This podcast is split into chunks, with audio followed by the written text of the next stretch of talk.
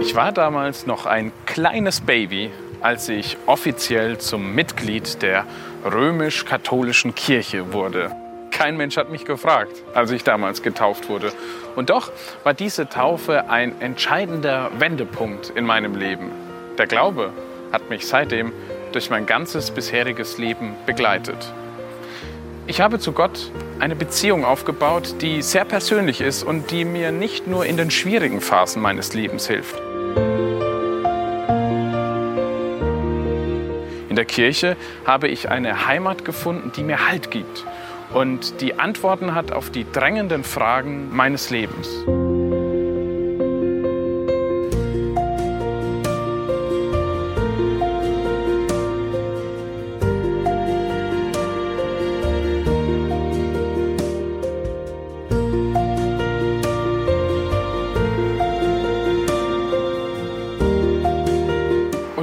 Werde ich sehr oft von meinen Freunden gefragt, was glaubst du eigentlich?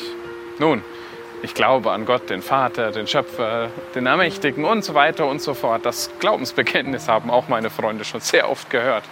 Aber was genau glauben wir da? Ich bin heute hier in Köln und werde genau diese Frage mit einem Mann besprechen, der den Glauben gewissermaßen zum Beruf gemacht hat. Sein Name ist Dominikus Schwaderlapp. Er ist Weihbischof hier im Erzbistum Köln und ich werde mit ihm Satz für Satz das Glaubensbekenntnis durchsprechen und ihm viele, viele Fragen stellen. Ich bin gespannt, was Weihbischof Schwaderlapp dazu zu sagen hat.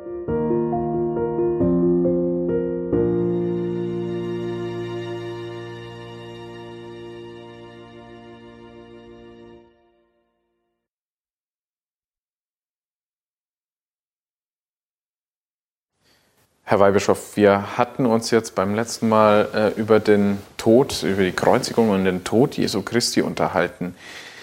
Hat Gott in der Zeit, in der Christus tot war, um seinen Sohn getrauert? Trauer und Freude sind natürlich menschliche Regungen. Ähm, das war immer ein Problem der Theologen. Wie geht einerseits die Unveränderlichkeit Gottes mit der menschlichen Emotion einher?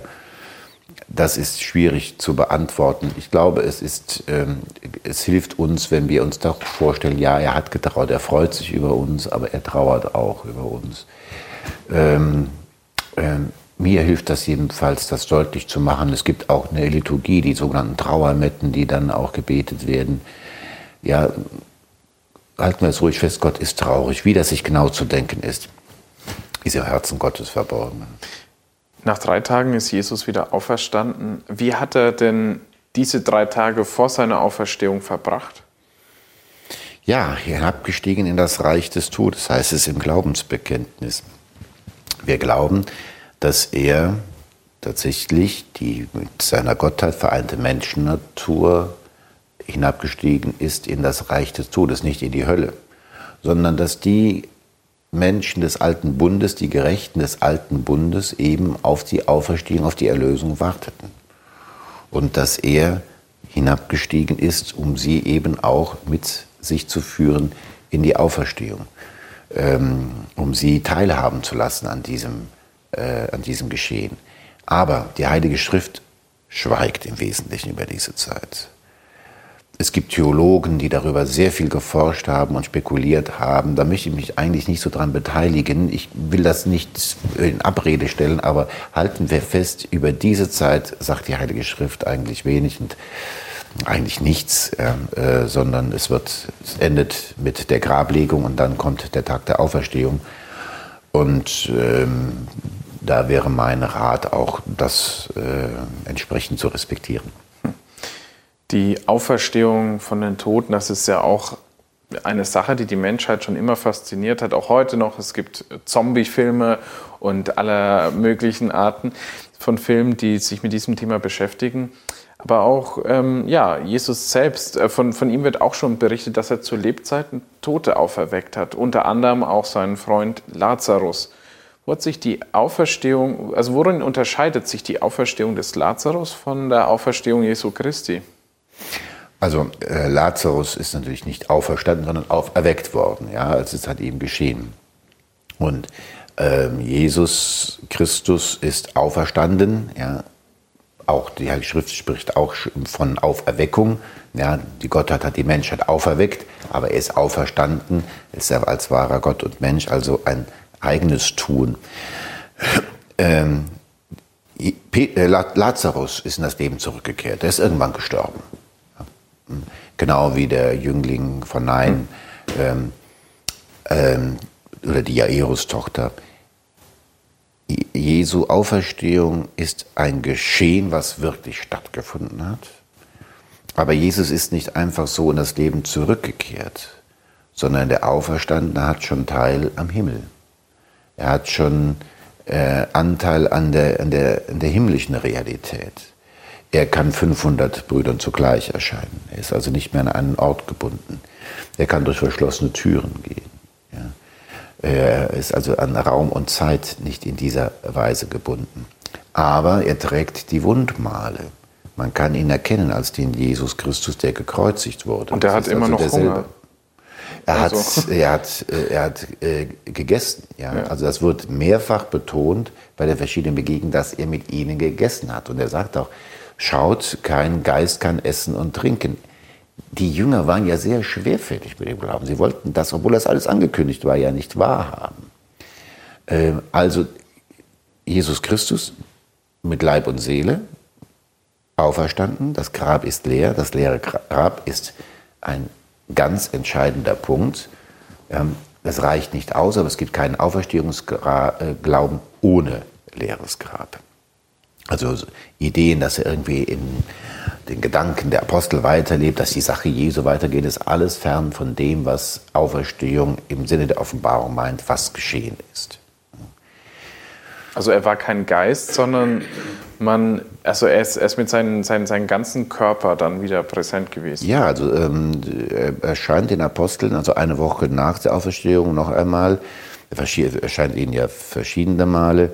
Und dann fordert äh, Jesus den Thomas, der das Ganze anzweifelt, auf, seine Hände in seine Seite zu legen äh, und ihn zu berühren. Ja, also ähm, es ist etwas anderes als zum Beispiel ein, die Erscheinung, die die heilige Bernadette von Lourdes gehabt hat, der Gottesmutter Maria. Sie hat sie ganz real gesehen, aber alle drumherum haben sie nicht gesehen. Das war kein Hirngespinst, das war eine Offenbarung, aber die ihr geschenkt wurde. Aber Christus war da, bei denen, die im Raum waren, war er sichtbar. Hm. Wäre es nicht auch möglich gewesen, dass die Jünger den Leichnam gestohlen hätten, um dann jetzt da diesen Mythos Jesus Christus und Auferstehung dann im Nachhinein aufzubauen? Ja, Matthäus berichtet ja schon, dass dieses Gerücht von Anfang an äh, da war, weil man ähm, damit erklären wollte, weshalb nun, obwohl das Grab bewacht war, ähm, der Leichnam verschwunden ist, dass die Jünger ihn gestohlen haben. Also wenn wir die Fakten einmal halten und auch so, wie sie uns überliefert worden sind. Erstmal, das Zeugnis der Evangelien ist eindeutig. In den vier Evangelien wird das beschrieben. Es gibt Unterschiede in Details, aber nicht in der, in der Sache. Das Grab ist leer, Christus auferstand mit Leib und Seele, er begegnet seinen Jüngern und, und, und. Ein, ein übereinstimmendes Zeugnis. Dann gibt es so Kleinigkeiten, die deutlich machen, dass das auch nicht ein abgesprochenes, fingiertes äh, äh, Test, äh, Testat sein kann. Zum Beispiel die Erstzeugin ist Maria Magdalena. Nun galt zur Zeit Jesu das Zeugnis einer Frau öffentlich bei Gerichtsverhandlungen so nicht, sondern es musste von einem Mann bezeugt werden. Also wenn man das Ganze konstruiert hätte, hätte man sicherlich nicht die Frau dahingestellt, sondern hätte man einen der Apostel hingestellt. Die Apostel selbst werden schonungslos als ziemlich zäh in ihrem Glauben und als ziemlich störrig äh, äh, geschildert, dass sie es eigentlich nicht wahrhaben wollen. Ja.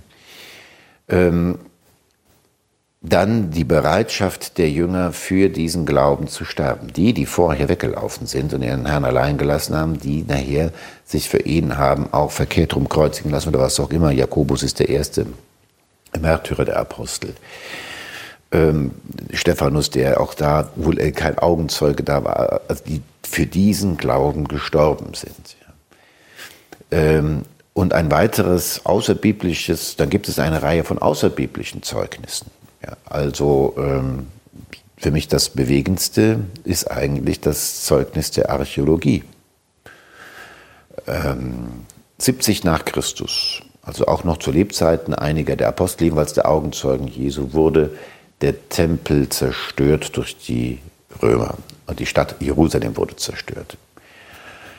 Und damit wirklich dem jüdischen Leben der Gar ausgemacht wurde, haben die Römer über die jüdischen Kultstätten heidnische Tempel gebaut.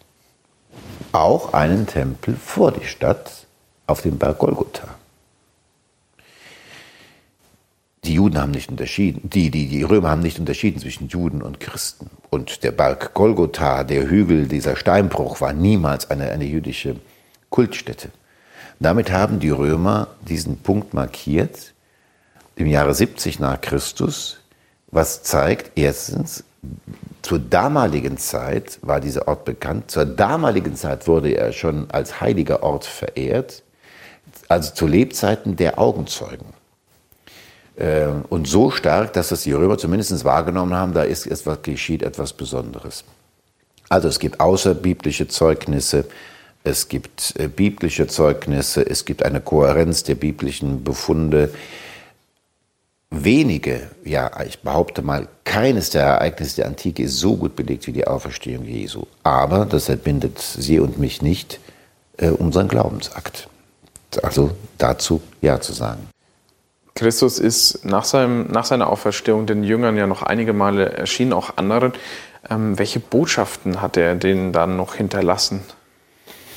Ja, in aller Geduld klärt er sie eigentlich auf über das Geschehen und über den Gesamtzusammenhang der Heilsgeschichte. Äh, ich finde es sehr bewegend zum Beispiel die äh, kleine Begebenheit der Emmaus-Jünger. Ja? Die Emmaus-Jünger, sie haben schon gehört, dass die Frauen am Grab waren und äh, dass das Grab leer war, aber das hat sie nur verwirrt. Sie sind traurig weggegangen. Sie gehen und sind in ihren Gedanken versponnen. Und dann kommt Jesus dazu. Sie erkennen ihn erst nicht. Was ist da geschehen in Jerusalem? Worüber redet ihr? Ja, und dann kommt es zu diesem Gespräch. Dann heißt es, dass er ihnen die Schrift deutet dass er ihnen also deutet, die Heilsgeschichte von Mose bis zur, bis zu, bis zur Gegenwart, dass das ein, eine Geschichte ist, die auf ihn hinweist, dass er der, äh, derjenige ist, der dann das angekündigte Heil bringt, der angekündigte Messias ist. Und sie sind fasziniert. Bleibt doch bei uns, es will schon Abend werden. Und dann bleibt Jesus bei ihnen. Und dann erkannten sie ihn, als er, als er das Brot macht, und dann gehen sie voll Freude zurück. Ich finde das deshalb so schön, weil es da ähm, Verschiedenes deutlich wird, auch die Geduld Jesu. Ja. Ich hätte ja auch sagen können, also habt ihr es eigentlich immer noch nicht verstanden, dann gehe ich jetzt. Ja. Er geht mit ihnen und er, in aller Ruhe erklärt er ihnen das. Und dieses Mühen mit den, des Auferstandenen, mit den schwerfälligen Jüngern, das können wir auch für uns immer wieder äh, ähm, erbitten und äh, können wir auch darauf hoffen, dass Christus dies tut. Also es ist eine geduldige Pädagogik.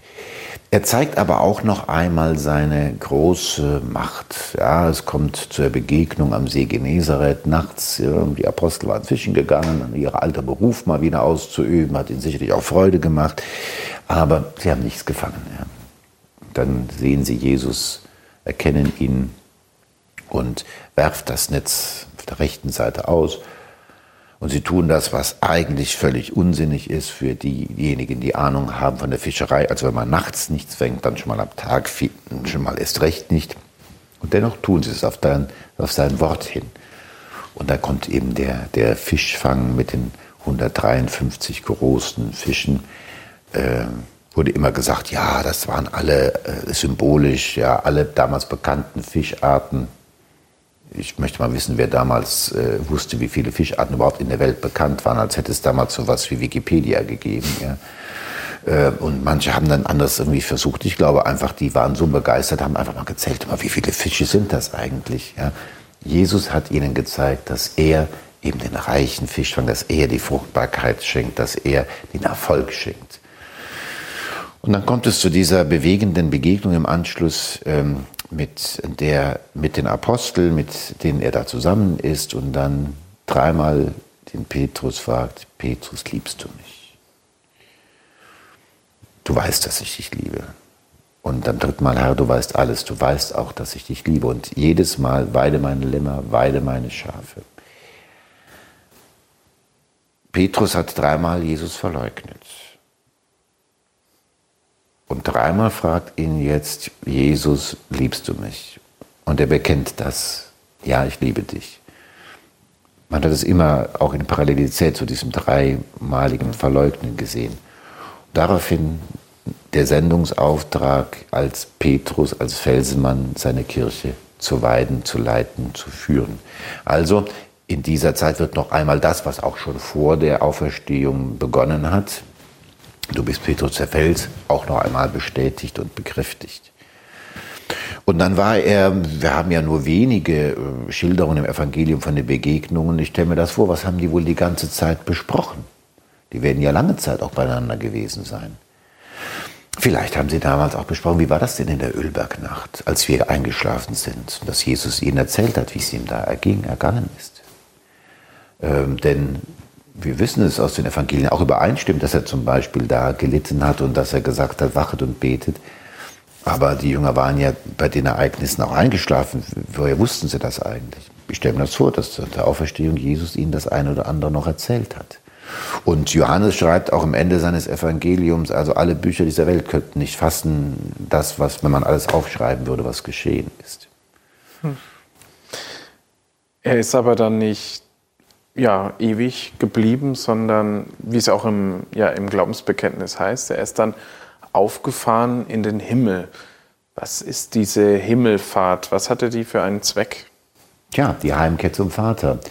Also es ist über 40, nach 40 Tage lang ist er den Jüngern erschienen, immer wieder. Und dann hat er ja auch angekündigt, dass er, hat sie bestellt an einen Ort, wo er sich dann von ihnen verabschiedet hat und zu seinem, ich gehe euch voran, äh, voraus, um einen Platz für euch vorzubereiten. Im Hause meines Vaters gibt es viele Wohnungen, sagt er an anderer Stelle. Christus geht uns voran, dorthin, wohin wir einmal kommen sollen. Und er geht mit Leib und Seele voran. Und das ist auch schon ein Vorausbild dessen, was uns erwartet. Wir werden an einem späteren Zeitpunkt noch genauer darüber sprechen. Auferstehung im christlichen Sinne ist nicht irgendwie im Geiste weiter existieren oder so, sondern ja, die Seele wird auferstehen, aber am Tag der Wiederkunft Christi wird die Seele auch wieder mit dem Leib verbunden sein, so wie Jesus Christus mit Leib und Seele von den Toten auferstanden ist. Er ist uns vorausgegangen, aber er sagt ja, äh, er lässt uns nicht als Weisen zurück. Ich muss heimkehren zu meinem Vater, damit der Beistand zu euch kommen kann, der Heilige Geist. Was ist denn der Unterschied zur, Auf äh, zur, zur Himmelfahrt Jesu Christi, zur, zur Himmelfahrt äh, des Propheten Elia, die wir beispielsweise im Alten Testament äh, hören? Da muss ich ehrlich gesagt passen. Also die Himmelfahrt des Elia, die wird uns geschildert, dass er eben in, zum äh, Himmel auf äh, äh, mit einem Wagen, feurigen Wagen sich entzogen hat. Da ist schwer zu verstehen, was so der, der Verständnishintergrund des Alten Testamentes in diesem Augenblick ist, was damit genau gemeint ist. Zunächst einmal ist die Himmelfahrt Jesu ähm, eine einmalige Angelegenheit, dass er mit Leib und Seele äh, in den Himmel nicht nur aufgenommen, sondern aufgefahren wurde, sagen wir. Maria ist mit Leib und Seele in den Himmel aufgenommen worden, das ist an ihr geschehen. Ich bin da vorsichtig mit der Deutung dessen, was über Elia geschrieben wird, aus folgendem Grunde. Wir, wissen nicht mehr um alle Hintergründe. Ähm, und ein Beispiel mag das deutlich machen. Da heißt es zum Beispiel, als die, äh, das Volk Israel Jericho einnimmt, dass die Posaunen die Mauern haben einstürzen lassen. Ja, haben also Posaunen gespielt und die Mauern sind eingestürzt und kommt einem ein bisschen strange vor. Wir können einen Vergleich in die Gegenwart ziehen. Vor äh, 30 Jahren ist die Mauer gefallen.